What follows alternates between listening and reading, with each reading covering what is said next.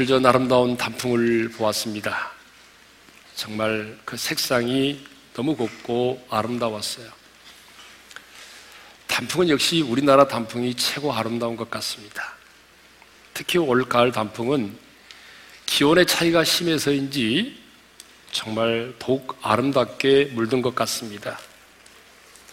자, 이렇게 우리의 눈에는 단풍이 아름답게 보이지만 사실 단풍은요, 나무들의 처절한 생존 과정이라고 볼 수 있습니다. 우리가 잘 아는 것처럼 나뭇잎은 광합성 작용을 통해서 양분을 모아서 나무의 성장과 열매를 맺도록 하는 일을 합니다. 그런데 찬바람이 불어서 더 이상 일을 할 수 없게 되면 나무는 겨울을 나기 위해서 수분 공급을 중단하게 되고 수분을 공급받지 못한 나뭇잎은 여러 가지 색으로 물들어 가게 되는데 그것이 바로 단풍인 것입니다. 그리고 이렇게 아름답게 물든 단풍은 나무와의 이별을 고하고 마침내 나무로부터 떨어져서 바람에 날리기도 하고 사람의 발에 밟히기도 하면서 자신의 생을 마감합니다. 그러니까 우리 눈에 비친 저 아름다운 단풍은요, 나무와 그 잎이 서로 결별해야 되는 시간이 가까웠음을 말해줍니다. 우리의 눈에 비친 저 아름다운 단풍은 우리의 인생에도 이별이 있고 우리의 인생에도 마지막이 있다는 사실을 가르쳐 주죠. 그렇습니다. 아무리 저 아름답게 물든 단풍처럼 화려하고 멋진 인생을 산 사람이라 할지라도 여러분 언젠가는요, 저 낙엽처럼 떨어져야 하는 것입니다. 저 낙엽처럼 사랑했던 사람들과 이별을 고해야 됩니다. 떨어지는 낙엽처럼 인생의 마지막을 맞이해야 합니다. 사랑하는 성도 여러분, 저 단풍처럼 우리의 인생도 세월의 흐름 속에 늙어가죠. 여러분, 누가 가는 세월을 막을 수가 있겠어요? 그런데 많은 사람들이 늙어가는 것을 되게 서러워해요. 할머니라는 말을 듣는 순간에 잠을 이루지 못하는 분도 계세요. 그런데 내가 늙어가는 것을 부정하고 서러워한다고 해서 늙어가는 것을 막을 수가 있습니까? 없습니다. 그러므로 하나님의 사람인 우리는요, 늙어가는 것을 서러워하지 말고 어떻게 하면 내가 곱게 아름답게 늙어갈 것인가를 고민해야 됩니다. 이 세상에서 행복한 사람이 누구냐면 가장 아름답게 늙어가는 사람이에요. 우리 옆 사람과 그런 의미에서 이렇게 인사해 볼까요? 아름답게 늙읍시다. 네. 제가 언젠가 TV를 보니까 거기에 패트 김 씨가 나왔어요. 그 패트 김 씨를 보니까 나이에 맞지 않은 얼굴, 그리고 몸매를 가지고 있었습니다. 가수 생활 54년이라는 세월이 지나는데도 그 노래에 대한 열정이 참 대단해 보였어요. 70대 중반의 나이에 맞지 않은 그 얼굴보다 그 열정이 더 아름답게 보였습니다. 지금도 패트김 씨가 노래를 부르면 70대 중반의 나이지만 많은 사람들이 감동을 하잖아요. 그것을 보게 되면 아, 그 패트김 씨도 육신적으로 보게 되면 아름답게 늙어가는 사람 중에 한 사람처럼 보여집니다. 그런데 저는 오늘 여러분들에게 인생의 노년에도 너무나 멋지고 아름다운 인생을 살았던 한 사람을 소개하고자 합니다. 여러분, 그 사람이 누구냐면 바로 다니엘이죠. 정말 다니엘은요, 바다를 달구는 석양의 붉은 노을처럼 인생의 황혼에도 멋지고 아름다운 인생을 살았던 사람입니다. 다니엘은 노년에만 멋지고 아름다운 인생을 산 것이 아니라 그런 젊은 날에도 정말 멋지고 아름다운 인생을 살았습니다. 사람들을 보게 되면, 사람들을 보게 되면 어떤 사람은요, 참 젊은 날에는 그렇게 멋지고 아름다운 인생을 살다가도 나이가 들어 인생의 항원이 되면은 굉장히 추한 인생을 사는 사람들이 있어요. 여러분 주변에 그런 사람도 있잖아요. 네.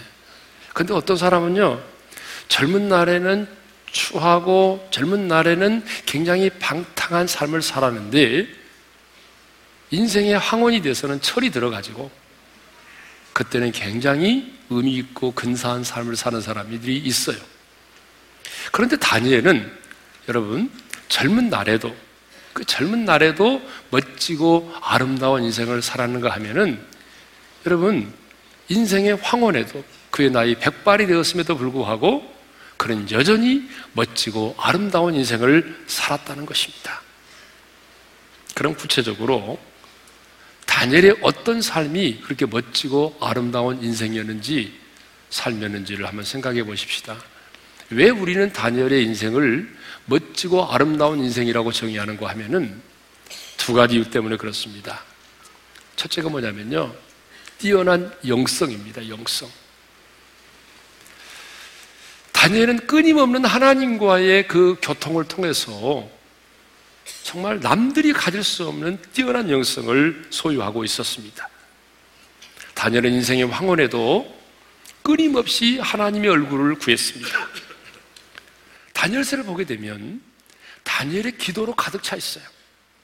그러므로 우리가 다니엘을 말할 때에 기도를 언급하지 않고는요, 다니엘을 말할 수가 없어요. 예? 오늘 본문에도 보게 되면 다니엘이 사자굴 속에 던짐을 받기 전에도 죽음 앞에서도 전에 하던 대로 기도하고 있잖아요. 예? 구장을 보게 되면 다리오 왕 때도 기도했어요. 10장을 보게 되면 바사왕 고레스 왕 때도 기도하잖아요. 여러분 그때도 새 일회를 금식하면서 하나님의 뜻을 찾고자 기도하잖아요. 그래서 지금 우리가 하고 있는 이 다니엘 세일의 기도의 원조가 바로 다니엘이에요. 예? 다니엘이 하나님의 뜻을 찾고자 새 일회를 금식하며 기도했어요. 그런데 여러분 하나님의 뜻을 찾고자 새 일회를 금식하며 기도했던 그 다니엘의 나이가 그때 몇인지 아세요?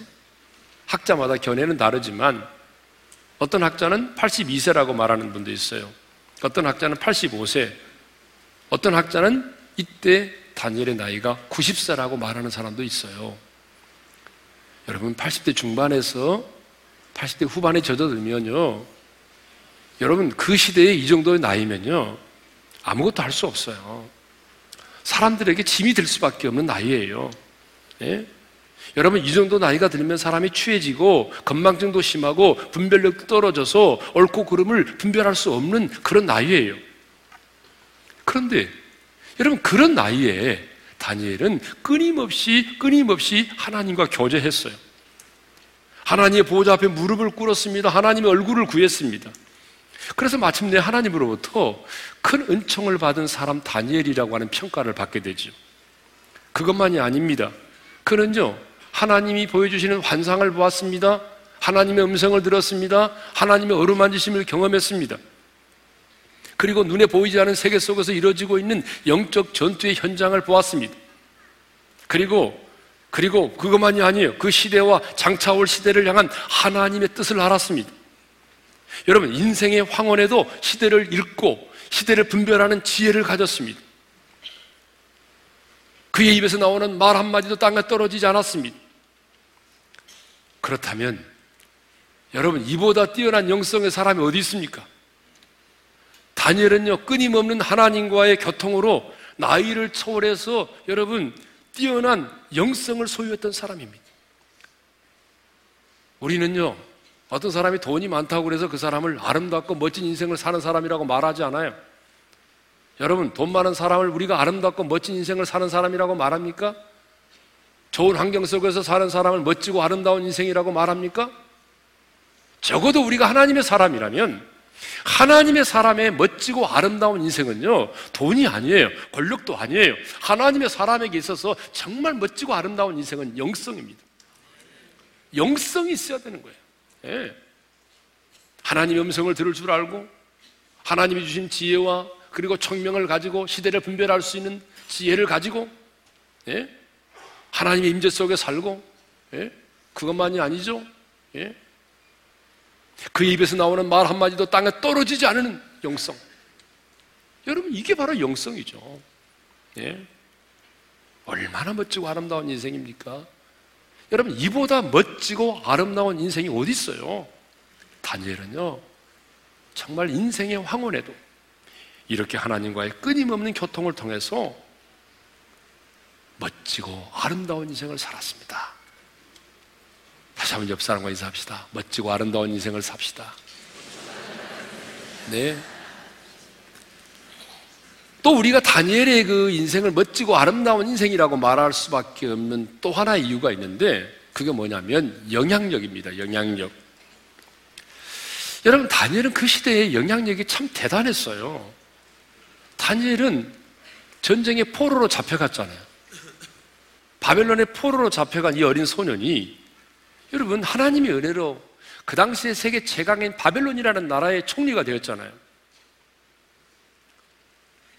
성경을 보게 되면 다니엘은 바벨론 벨사살 왕 때의 총리가 됐습니다. 다리오 왕이 다스리는 동안에도 장수하면서 총리를 지냈습니다.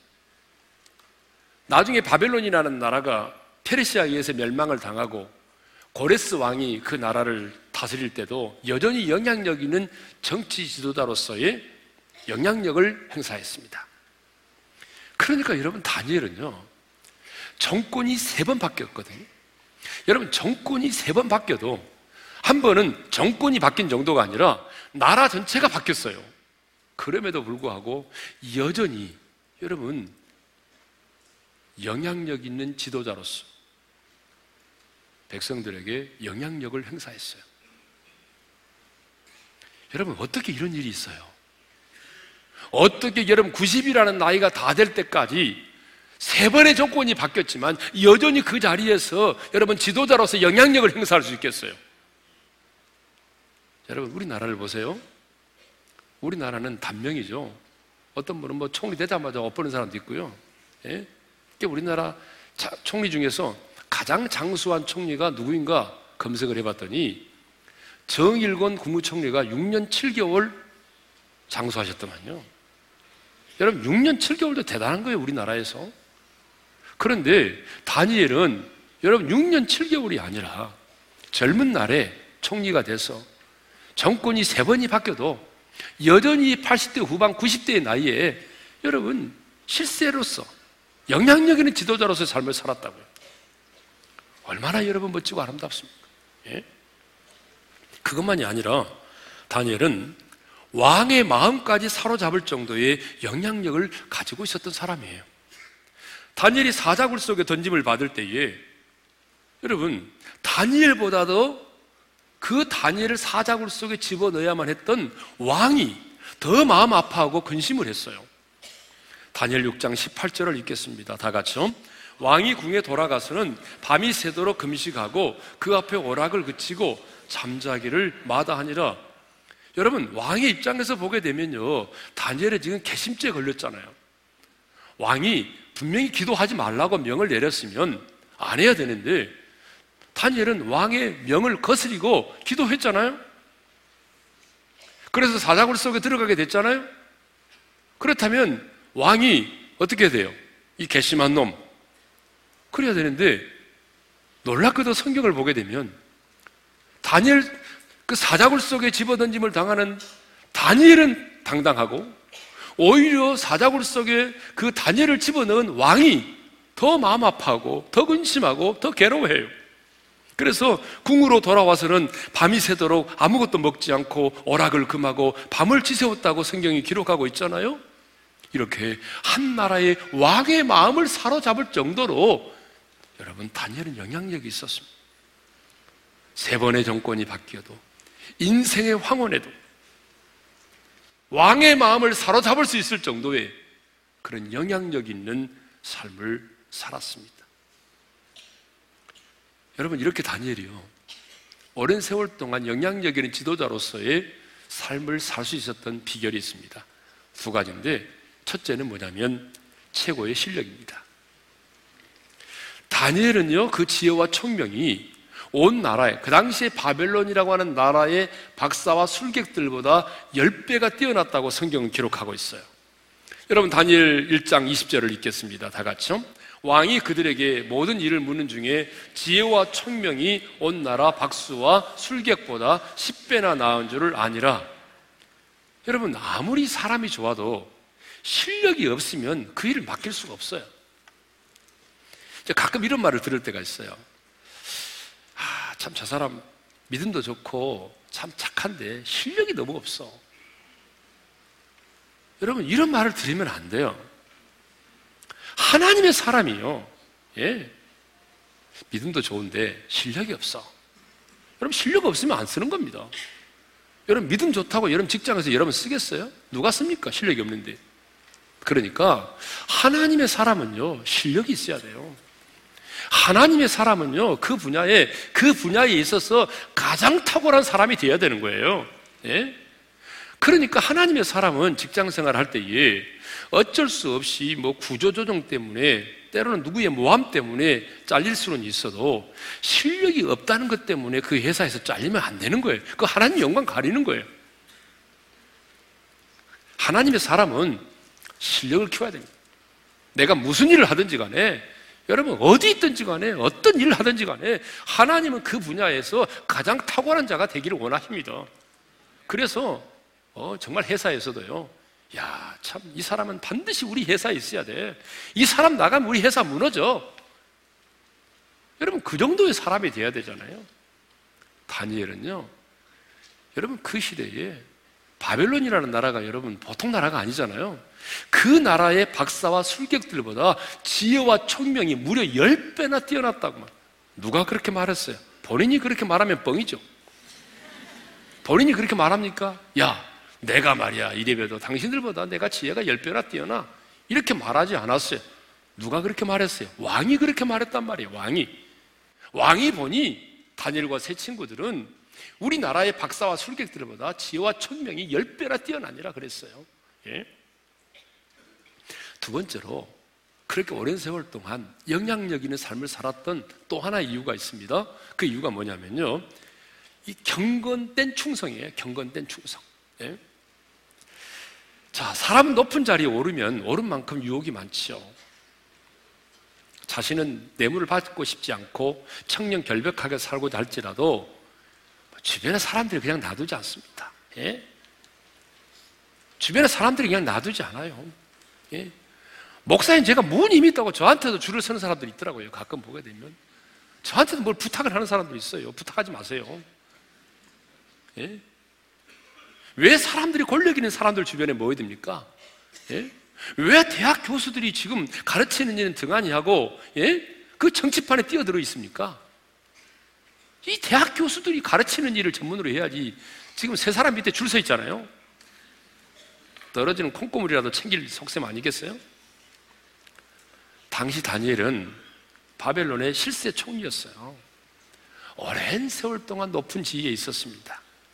그러니 얼마나 많은 유혹이 있었겠습니까? 부정 축제의 유혹도 있었을 것이고 얼마나 많은 사람들이 뇌물을 가지고 찾아와고 또 청탁을 했겠어요. 예?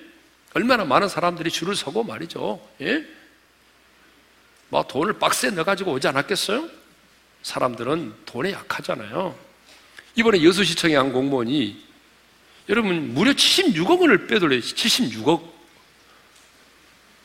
7억 6천도 아니고 76억입니다. 여러분, 우리나라의 구조 시스템이 이렇게 허술한지 모르겠어요. 어떻게 여러분 한 공무원이요 76억을 빼돌립니까? 그러니까 지금까지 확인된 게 무려 76억이라고 하는데 그 놀라운 사실은 아직까지 조사에 의하면은 그 돈이 어디에 가는지 잘 모른다는 거예요. 그래서 한간에 떠도는 소문이 있어요. 분명히 나중을 위해서 땅 속에 묻어두었을 것이다. 기도해보고 찾아가세요. 여러분 중국의 온자바오 총리를 여러분 우리가 알잖아요. 정말 그것이 사실이라고 한다면 이분은 늘 떨어진 운동화를 신고 다닐 정도로 청빈하고 서민적인 지도자로 알려져 있습니다. 그런데 이번에 뉴욕 타임즈의 보도에 의하면은 서민 총리이고 청빈한 생활을 해온 것으로 알려진 이 온자바오 중국 총리의 일가의 재산이 27억 달러, 우리나라 돈으로 무려 3조 원에 달한다고 보도했습니다. 여러분 이것이 정말 사실이라고 한다면 난 믿고 싶지는 않지만 이것이 정말 사실이라고 한다면 여러분 국민들은 속고 사는 거죠. 예? 사람들은 눈에 보이는 떨어진 운동만 보고 살았던 거 아니에요. 예? 그러니까 사람들은 많이 속아요. 이 정치인들에게 많이 속을 때가 많아요. 예? 그 흘리는 눈물 몇 방울에 막 쏘가버릴 때가 참 많아요. 예? 떨어진 운동화에 속아버리고. 예? 이 정치인들 보세요. 오늘도 이게 국회의원 한 분 계시지만 죄송합니다. 예. 이 뇌물을 받고 감방에 들어갔다 온 지 얼마 되지 않아서 또 뇌물을 받고 또 정치자금법 위반으로 형을 살잖아요. 참 이것을 보게 되면 여러분 뇌물과 청탁의 유혹을 물리친다는 게 얼마나 어려운지 모릅니다. 그런데 다니엘은 여러분 정말 청령 결백한 삶을 살았습니다. 어떻게 알 수 있습니까? 다니엘 6장 4절을 읽겠습니다. 다 같이요. 이에 총리들과 고관들이 국사에 대하여 다니엘을 고발할 근거를 찾고자 하였으나 아무 근거, 아무 허물도 찾지 못하였으니 이는 그가 충성되어 아무 그릇됨이 없고 아무 허물도 없음이었더라. 여러분, 왕이 누구보다도 다니엘을 신뢰하니까 또 다른 총리들과 고관들이 시기하고 질투하겠죠. 당연하죠. 그래서 그들이 어떻게 하면 다니엘을 고발할 수 있을까? 그래서 그의 국정 경력과 개인 생활을 샅샅이 살펴보았다는 거죠. 오늘날로 말하면 부정 축제를 한 것은 없는지, 부인 외에 또 다른 숨겨진 제 3의 여인은 없는지, 유흥주점에 들어가서 노래를 부르다가 추태를 부린 적은 없는지, 예?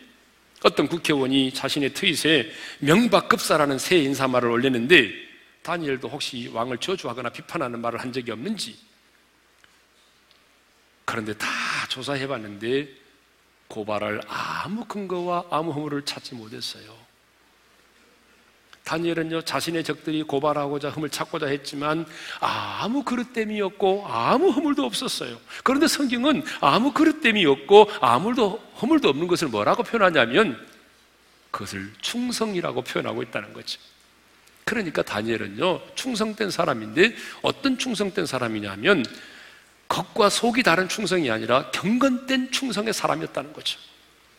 여러분, 그러니까, 그러니까, 그렇게 정권이 바뀌고 나이가 들어도 그 오랫동안 그 높은 자리에 앉아 있을 수 있었던 거죠. 여러분, 아무리 실력 있고요, 예? 국정을 잘 해도 부정 축제한 거 드러나면 잘리잖아요. 그런데 다니엘이 오랜 세월 동안 이렇게 영향력 있는 삶을 살 수 있었던 것은 그가 경건한 충성의 사람이었다는 것입니다. 자, 다니엘은 이렇게 멋지고 아름다운 인생을 살았습니다. 그렇다면 여러분, 우리도 좀 멋지고 아름다운 좀 인생을 살다가 주님 앞에 서야 되잖아요. 그러면 그렇게 다니엘이 멋지고 아름다운 인생을 살았던 삶의 비결이 뭐예요? 두 가지인데요. 첫째가 뭐냐면 뜻을 정하여 인생을 살았다는 거죠. 여러분 다니엘 1장 8절을 읽겠습니다. 다 같이요. 다니엘은 뜻을 정하여 왕의 음식과 그가 마시는 포도주로 자기를 더럽히지 아니하리라 하고 자기를 더럽히지 아니하도록 황관장에게 구하니 여러분 다니엘과 그 세 친구들은요 인생을 아무렇게나 살지 않았습니다. 뜻을 정하여 인생을 살았어요. 그들은 지금요 여러분 지금 포로로 끌려왔습니다. 그런데 포로들 중에서 똑똑한 애들을 모아다가 왕궁에서 교육을 시키고 있는데 왕이 주는 음식, 왕의 진미와 포도주를 마실 수 있는 특권이 주어졌어요. 그런데 그것은 그들은 그걸 거부했어요. 여러분 포로된 자로서요. 예? 다른 사람들은 예? 굶어 죽어가는데 왕의 음식을 먹는다는 게 이게 얼마나 영광스러운 특권이에요. 그런데 그들은 이 음식이 어? 자기들의 신당에 그 자기들이 섬기는 신의 신당에 바쳐진 다음에 왕에게 이 음식이 제공되기 때문에 우상에게 바쳐진 그 음식을 자기들은 신앙의 양심상 먹을 수 없다는 거예요. 그래서 이 음식을 먹음으로 우리가 더럽혀짐을 당하지 않으리라. 그래서 그들은 그 음식을 먹지 않기로 뜻을 정했어요. 여러분, 그들 나이가 16세, 17세 밖에 되지 않은 어린 소년들인데 자기를 더럽히지 않고 경건하게 살리라는 뜻을 정했습니다. 비록 우리가 포로라고 하는 포로가 돼서 이 바벨론이라고 하는 나라에 끌려왔지만 우리는 경건하고 거룩하게 살리라는 뜻을 정한 것입니다. 다니엘과 세 친구들은요, 출세와 성공보다 우리에게 더 중요한 것은 우리가 거룩한 하나님의 사람으로 살아가는 거라고 생각했어요. 그래서 그들은 뜻을 정한 것입니다. 여러분 그렇습니다. 멋지고 아름다운 인생을 살려면요. 뜻을 정해야 되는 거예요. 여러분 뜻을 정하지 않으면 결코 여러분 멋지고 아름다운 인생을 살 수 없습니다. 그러니까 지금까지 살아온 인생이 정말 의미 없고 추한 인생이었을지라도 앞으로의 내 남은 인생, 그 남은 인생만큼은 내가 이렇게 살아가리라 뜻을 정하지 않으면 절대로 살아갈 수가 없습니다. 나는 순간의 쾌락 때문에 영원한 기쁨을 잃지 않으리라. 내가 비록 왕따를 당하고 바보처럼 손해를 보는 한이 있어도 하나님의 자녀로서의 정체성을 잃지 않으며 살아가리라. 차라리 내가 결혼을 못하는 일이 있더라도 나는 순결을 지키리라. 술, 담배 때문에 진급을 못하고 불이익을 당한다 할지라도 나는 술과 담배를 입에 대지 않으리라. 여러분, 뭔가 이렇게 뜻을 정하며 살아야 되는 거 아닙니까? 뭔가 뜻을 정해야 하나님 그 인생을 책임져 주는 거 아닙니까? 여러분, 그렇지 않으면 실이 영합하고, 예, 그때그때 다르게 살아요. 예? 이런 상황에서는 이렇게 살고, 요 상황에서 이렇게 살고, 그러니 여러분, 바람 부는 대로 물결 치는 대로 인생을 사는데 어떻게 하나님 그 인생을 붙드실 수 있겠어요? 그러니까 그렇게 인생을 살면요. 이것도 아니고 저것도 아니에요. 이것도 아니고 저것도 아닌 인생을 살지 말자니까요. 뜻을 정하여 인생을 살아야 됩니다. 그래야 우리가 이렇게 음란하고 제약된 세상 가운데서도 경건하고 순결한 사람으로 살아갈 수 있습니다. 예? 둘째로는요, 무릎으로 승부하는 삶을 살았기 때문에 그래요. 자, 오늘 본문입니다. 다 같이 읽겠습니다. 시작. 다니엘이 이 조서에 왕의 도장이 찍힌 것을 알고도 자기 집에 돌아가서는 입방에 올라가 예루살렘으로 향한 창문을 열고 전에 하던 대로 하루 세 번씩 무릎을 꿇고 기도하며 그의 하나님께 감사했더라. 지금 다니엘은요, 자신을 시기하고 질투하는 자들의 음모를 꾸미고 자신을 죽이려고 한다는 사실을 너무나 잘 알고 있습니다. 지금 내가 기도하면 사다구리 속에 던짐을 당한다는 것 너무나 잘 알고 있습니다. 얼마든지 여러분 타협할 수 있는 상황이에요. 그런데 그는 타협하지 않았습니다. 여러분 정해진 기간이 30일이니까 한 달만 기도를 멈추면 되는 겁니다. 한 달간만 기도하지 않으면요. 한 달간만 예루살렘을 향하여 창문을 열고 기도하지 않으면요. 여러분 그들의 음모를 무력화시킬 수가 있는 거예요. 그런데요. 다니엘은 타협하지 않았습니다. 집으로 돌아와서는 이 다락방에 올라갔어요. 지금 원수들이 자기를 이렇게 보고 있잖아요. 예루살렘으로 향한 창문을 열었습니다. 그리고 무릎을 꿇고 전에 하던 대로, 전에 하던 대로라는 말이 이게 거룩한 습관이 되었다는 거죠. 하루에 세 번씩 전에 하던 대로 하나님께 감사의 기도를 드렸습니다. 여러분, 다니엘이요, 다니엘이 될 수 있었던 가장 확실한 비결이 바로 여기에 있습니다. 사람들은 말합니다. 하루 세 번 기도하는 것이 그렇게 중요하냐? 나도 밥 먹을 때 세 번 기도하잖아. 여러분, 밥 먹을 때 세 번 기도하는 그 기도를 말하는 게 아닙니다, 지금 이거는. 예? 하루에 세 번 기도가 중요합니다. 왜냐하면 수는 질과 비례하기 때문에 그래요. 자, 여러분 계산해 볼까요? 하루에 우리가 세 번 기도하면 한 달이면 90번 기도를 하게 되는 겁니다. 하루에 세번 1년을 기도하게 되면 1080번 기도하게 되는 거죠. 하루에 세번 10년이면 1800번 기도를 하게 됩니다. 하루에 세 번씩 20년이면 21,600번이 되는 거죠. 자, 그런데 16세의 포로로 잡혀와서 여러분 90세에 기도를 했다고 한다면 하루에 세 번씩 몇 번을 기도했는지 아십니까? 8만 1000번의 기도를 드린 것입니다. 여러분, 기도는 심는 거라고 그러잖아요? 그렇다면 그는 8만 1000번의 기도의 씨앗을 심은 것입니다. 성도 여러분, 무엇을 하든지 간에 우리가 만 번을 하게 되면 파워를 갖게 됩니다. 그런데 다니엘은 포로로 끌려와서 무시로 기도한 것 빼놓고 시간을 정해놓고 기도하는 것만 여러분 약 8만 번의 기도를 드렸습니다. 그렇게 많은 시간 동안 주님의 보좌 앞에 머물러 있었습니다. 그렇게 많은 시간 동안 주님의 얼굴을 구했습니다. 그렇게 많은 시간 동안 주님의 뜻을 물었고 주님의 음성을 들었습니다. 여러분, 공직자로서, 지도자로서 해야 될 일이 얼마나 많이 있었겠습니까? 그렇지만 그런 시간을 정해놓고 기도했습니다. 그러므로 다니엘에게는 누구도 따라올 수 없는 누구도 따라올 수 없는 하늘의 지혜와 총명이 있었습니다. 누구도 따라올 수 없는 영성이 있었습니다. 누구도 흉내낼 수 없는 거룩함이 있었습니다. 여러분 이 다니엘의 영성과 거룩한 것, 이 지혜와 총명이 하루아침에 주어진 게 아닙니다. 성도 여러분, 하루 세 번의 기도가 있었기에 다니엘은요 포로된 자로서 여러분 인종차별의 벽을 뛰어넘고 이방 종교의 벽을 뛰어넘어서 그렇게 오랜 세월 동안 영향력 있는 지도자로서의 삶을 살 수 있었습니다. 하루 세 번이라는 거룩한 기도의 습관이 있었기 때문에 다니엘은 10대부터 백발이 될 때까지 신앙의 순수성을 유지하면서 순결한 삶을 살 수 있었던 것입니다. 하루 세 번이라고 하는 기도의 거룩한 습관이 있었기 때문에 다니엘은 하나님의 음성을 들을 수 있었고 하나님의 어루만지심을 경험할 수 있었고 시대를 향한 하나님의 뜻을 분별할 수 있었던 것입니다. 하루 세 번의 거룩한 기도가 있었기 때문에 다니엘은 왕 앞에서도 죽음 앞에서도 두려워하지 않고 담대할 수 있었고 그 나라의 박사들보다 열 배나 뛰어난 하늘의 지혜와 청명을 가질 수 있었던 것입니다. 여러분, 하루 세 번의 기도가 있었기 때문에 그것이 쌓이고 쌓여서 인생의 황혼에도 그렇게 멋지고 아름다운 인생을 살 수 있었단 말입니다. 어떤 분이 말하기를요. 그저 그런 책을 쓰려도, 그저 그런 책을 한 권 쓰려고 해도 100권의 책을 읽어야 된다고 합니다. 그런데 조금 사람들에게 깊이 있는 글을, 그럴 만한 책을 쓰려고 하게 되면 천 권의 책을 읽어야 된다고 해요. 근데 사람들에게 베스트셀러가 되는 참 감동적인 그런 책을 쓰려면 만 권의 책을 읽어야 그 정도의 책을 쓸 수 있다고 합니다. 그러니까 지난번에 우리 교회 오셔서 간증을 해주셨던 용혜원 시인도 분명히 이곳에서 간증하기를 뭐라고 말씀하시냐면 자기도 시를 쓰기 위해서 2만 권의 시집을 읽었다고 말을 했어요. 여러분 그렇습니다. 수는 질과 비례하는 것입니다.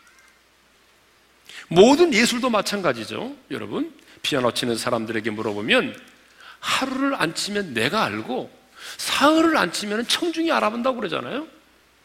내가 얼마나 연습을 했느냐에 따라서 여러분 결과가 나온다는 거죠. 골프도 마찬가지예요. 좋은 폼을 가지고 수만 번 연습을 하게 되면 근육이 그렇게 만들어져서 여러분 힘을 들이지 않고도 자동으로 공을 잘 치게 되어 있습니다. 그런데 연습은 하지 않고도 공을 잘 치려는 사람들이 있어요. 그러나 분명히 아십시오. 수는 질과 비례한다는 사실. 성도 여러분, 하루 세 번의 거룩한 습관의 기도가 다니엘을 그렇게 영향력 있고 멋지고 아름다운 인생을 살게 만든 것입니다. 그렇다면 우리도 여러분 우리의 삶 가운데 시간을 정해놓고 기도하는 거룩한 습관을 만들어 가야 되지 않겠습니까? 그런데 사람들은요, 이런 거룩한 기도의 습관을 만들어 가기보다는 예? 문제가 생기면 염려하느라 정신이 없어요. 하나님의 사람들도 기도보다 염려를 더 많이 해요. 여러분, 솔직히 여러분 한번 점검해 보라니까요. 내 기도 시간과 염려하는 시간 중에 뭐가 더 많아요? 뭐가 많아요? 단세 기간 동안에는 여러분 기도하는 시간이 많을 수도 있어요. 그렇지만 평상시에는 보게 되면 기도하는 시간보다 염려하는 시간이 아마 내가 볼 때는 몇 배 많을 거예요. 그래서 바울은 말하잖아요. 아무것도 염려하지 말고 오직 모든 일에 기도와 간구로 너희 구할 것을 감사함으로 하나님께 아뢰라. 여러분 그렇게 말하잖아요. 하나님의 사람은요 염려 대신 뭘 선택해야 되죠? 기도를 선택해야 되는 거예요. 예? 염려 대신 뭘 선택하라고요? 예, 염려를 선택하는 것이 아니라 기도를 선택하는 거예요. 염려한다고 문제 해결되는 거 아니잖아요. 그래서 스펄전 목사님이 이런 말을 했어요. 10년을 염려하는 것보다 10분 기도하는 것이 더 낫다. 여러분 동의하십니까? 예, 오늘은 좀 많이 죽어 있는 것 같아요. 왜냐하면 세 번 기도하라고 그랬더니, 야, 나는 죽어도 세 번 못 하는데. 그런데요, 오늘 사단은 하나님의 사람들로 하여금 하나님의 보좌 앞에 머물러 있지 못하게 만들어. 이게 사단의 역사 중에 하나입니다. 사단이 그래서 우리를 하여금 하나님의 보좌 앞에 시간을 정해놓고 머물러 있지 못하도록 만드는 것 중에 하나가 뭔지 알아요? 여러분, 분주함입니다. 얼마나 바쁜지 몰라요. 근데 여러분 한번 생각해 봐요. 여러분보다 다니엘이 더 바쁘면 바빴지. 안 그래요, 여러분? 높은 지위에 있는 사람들은요, 여러분, 그냥 분단위로 나눠, 분단위로 나눠요. 예? 그러니까 우리보다 여러분 다니엘이 훨씬 바빴던 사람이에요. 그런데도 불구하고 그는 시간을 정해놓고 여러분 기도했잖아요. 예? 바쁘고 분주하다는 이유로 거룩한 기도의 습관을 만들어가지 못하도록 만듭니다. 또 여러분 수많은 스포츠와 오락이 기도의 시간을 빼앗아 갑니다. 여러분 영국을 보세요. 유럽. 특히 유럽도 그러지만 영국은 더 하잖아요. 영국이 100년 전만 해도 어떤 나라입니까? 여러분 전 세계에 선교사를 보내 가지고 여러분 선교사를 파송했던 그런 복음의 국가잖아요. 그런데 여러분 영국 사람들은요 축구에 미쳤어요. 아주 축구에 미쳤다니까요. 축구가 신이에요 신. 예? 지난번에 제가 영국에 갔을 때에 우리나라하고 브라질 하는 것 제가 맨체스터 유나이티드에 있을 때에 마치 그 경기가 있어가지고 표를 구입하지 못해가지고 제 아들이 인터넷에서 표를 구입하는데요. 영국 사람들이 자기들이 올라올 줄 알고 사놨다가 이제 그걸 팔게 되는데 그 사람이 보니까 맨체스터 유나이티드 팬이에요. 골수 팬이에요. 근데 우리 아들을 붙잡고 안 놓아주는 거예요. 얼마, 뭐 계속해서 막 얘기만 하는 거예요. 전도하는 거죠. 한마디로 말하면. 미친 거야, 아니. 미쳤어요, 미쳤어, 완전히. 예? 예. 여러분, 그렇게 축구에 미치면서요. 이 나라가 이슬람 국가가 되어가고 있잖아요. 사단이 페르시아의 왕의 칙령을 통해서 다니엘로 하여금 기도의 무릎을 꿇지 못하도록 했던 것처럼요. 여러분, 오늘 우리가 사는 이 시대에도 보이지 않은 페르시아의 칙령이 있습니다. 예수만이 유일한 구원자이시고 복음만이 생명이고 능력이라고 말하면요. 여러분 얼마나 많은 핍박을 받고 불릭을 받아야 되는지 모릅니다. 여러분 지금 선교사님들이요. 무슬림 국가에서 여러분 인도 해격권에서 또 중국에서 추방을 당합니다. 요구하는 게 있습니다. 다시는 그 선교사님을 우리나라에 들여보내지 말라. 그래서 한국 예교통상부에서 여권을 해소해라. 여러분 이런 제안들이 들어오고 있어요. 그 선교사님들이 목숨 걸고 나가서 복음 전하는데 복음 전했다는 이유로 추방당하는 건 아니잖아요. 여러 가지 이유 때문에 추방당하는데 다시는 들어가지 못하는 그런 억울한 사연 가운데 있어요. 그것만이 아닙니다. 앞으로는요, 창조의 질서를 거스리고 선교를 금하고 하나님의 교회를 무너뜨리는 이 많은 법과 제도가 만들어질 것입니다. 앞으로 동성연애는 제다라고 말하면 처벌을 받게 되는 시대가 온단 말입니다. 지금 국회의원들 가운데 이런 법안을 통과시키려는 사람들이 있어요. 여러분, 이런, 우리 이런 국회의원들이 있다니까, 우리나라에 지금. 그래서 창조의 질서를 무너뜨리고 선교를 제한하는 법안을 만들려고 하고 예? 심지어는 안티 기독교 세력들 가운데는 요즘에 성경 19금이라 그래가지고 19세 이상의 사람들만 성경을 읽게 해야 되고 19세 이하의 우리 아이들에게는 성경을 읽지 못하도록 만들어야 된다. 이런 법안을 또 만들려고 하는 사람도 있어요. 여기에 동조하는 몇 명의 국회의원들이 있습니다. 오늘 잘못 오셔서 국회의원이. 예? 예? 그러므로 여러분 시간을 정해놓고 기도하지 않으면 절대로 기도할 수가 없습니다. 성경을 보면 예수님의 제자들도 하루에 세 번 시간을 정해놓고 기도했고 권넬려도 시간을 정해놓고 기도하다가 주님을 만났습니다. 그러므로 우리도 시간을 정해놓고 기도해야 됩니다. 하루에 세 번은 아니더라도 하루에 두 번, 아침과 저녁, 여러분 두 번은 힘들면 하루에 한 번이라도 여러분 시간을 제대로 정해놓고 기도할 수 있어야 됩니다. 이렇게 다니엘이 뜻을 정하여 인생을 살고 하루에 세 번 거룩한 기도의 습관을 가질 때에 멋지고 아름다운 인생을 살았던 것처럼 여러분 우리도 다니엘처럼 뜻을 정하여 인생을 살고 기도의 거룩한 습관을 만들어 기도하며 나갈 때에 여러분 멋지고 아름다운 인생을 살 수 있는 것입니다. 우리는 하나밖에 없는 생명 한 번뿐인 인생을 살아갑니다. 여러분 우리 인생에 남은 때 그저 그렇게 살다 가면 되겠습니까?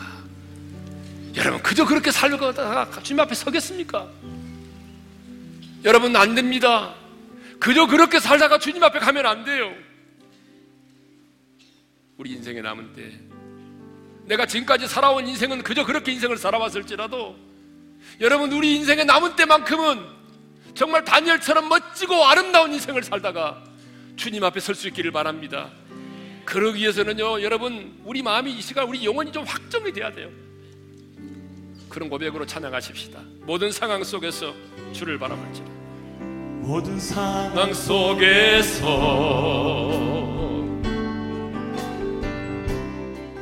주를 찬양할지라.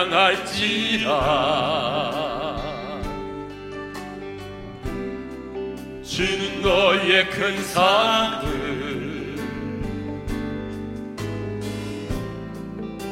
큰 도움이시라.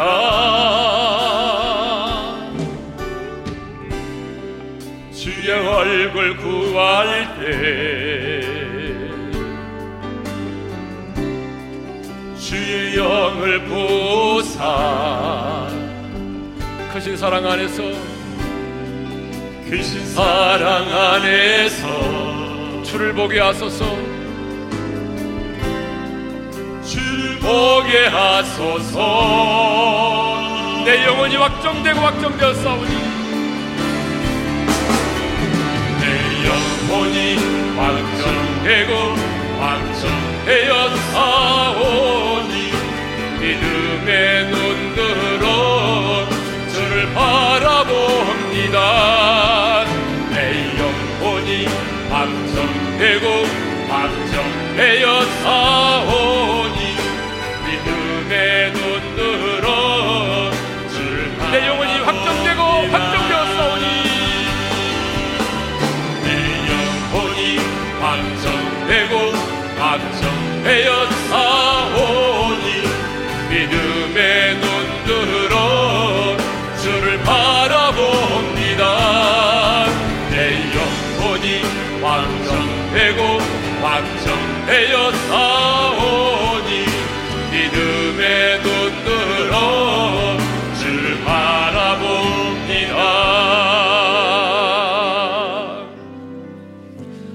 눈을 감고 주신 말씀 마음에 새기면서 기도하십시다 여러분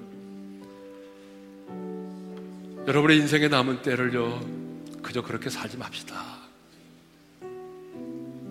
여러분 그저 그렇게 살다가 주님 앞에 서시렵니까? 우리는 하나밖에 없는 생명 한 번뿐인 인생을 살아갑니다 다니엘처럼 그렇게 멋지고 좀 아름다운 인생을 살아야 되지 않겠어요?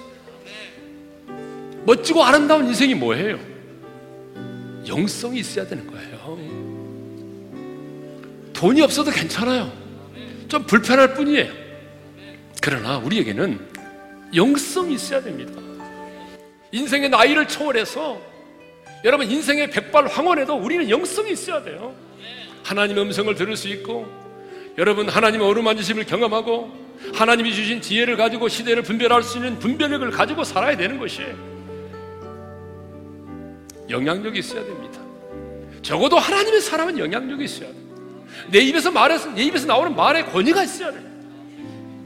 여러분 다니엘은 왕의 마음을 사로잡는 영향력이 있었어. 정권이 바뀌었지만 인생의 황혼에도 영향력이 있었어요.